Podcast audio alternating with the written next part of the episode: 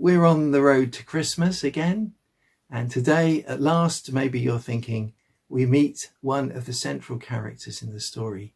She's a young woman, perhaps just a teenager.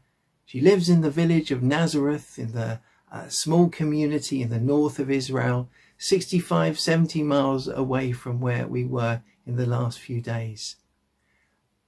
Mary is pledged, it says, to be married to Joseph pledge is stronger than our engagement in our culture here in the West.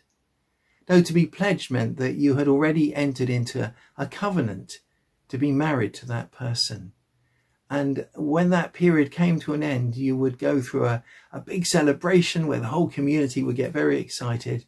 And then the couple from their separate households would come uh, and start a new household and they would be joined in marriage. And the great expectation is, of course, that they would then have lots of children because that's what people wanted in those cultures at that time.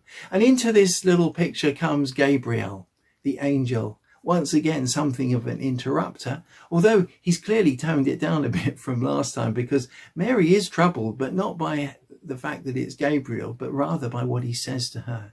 Greetings, he says, you who are highly favored, the Lord is with you seeing that she's troubled, he, he goes on to say, You're going to have a son. You're going to call him Jesus. Maybe Mary's heart misses a bit of a beat. Does he mean the wedding night? Because the hope, like all young women uh, in that situation, would be that they would conceive straight away and the, the, the children would start coming.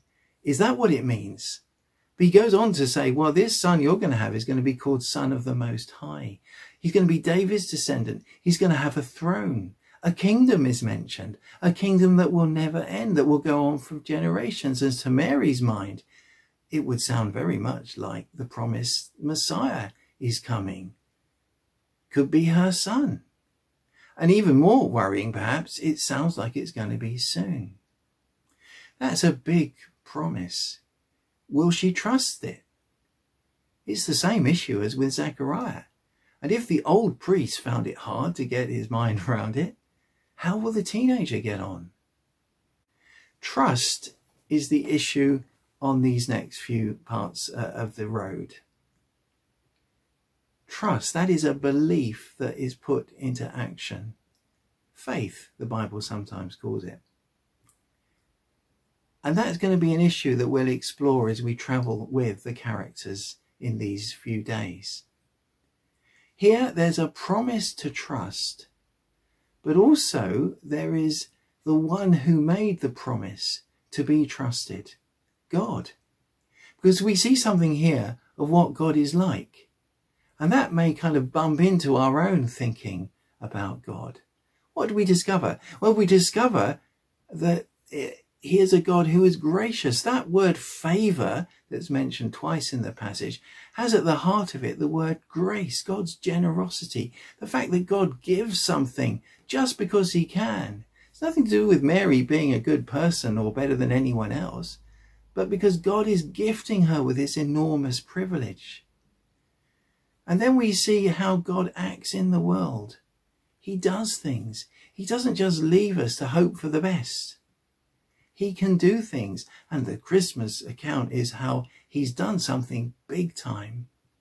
And then there's the way he does things, the way he acts just through the lives of ordinary people like Mary, who we've met today.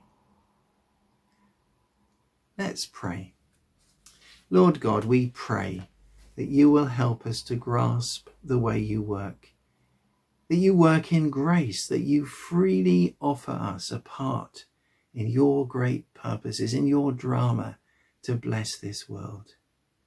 Thank you that you engage in the lives of ordinary people. We pray that you will help us to live in the light of who you really are and that we'll discover that and follow that and get to know you through these days. In Jesus' name, Amen.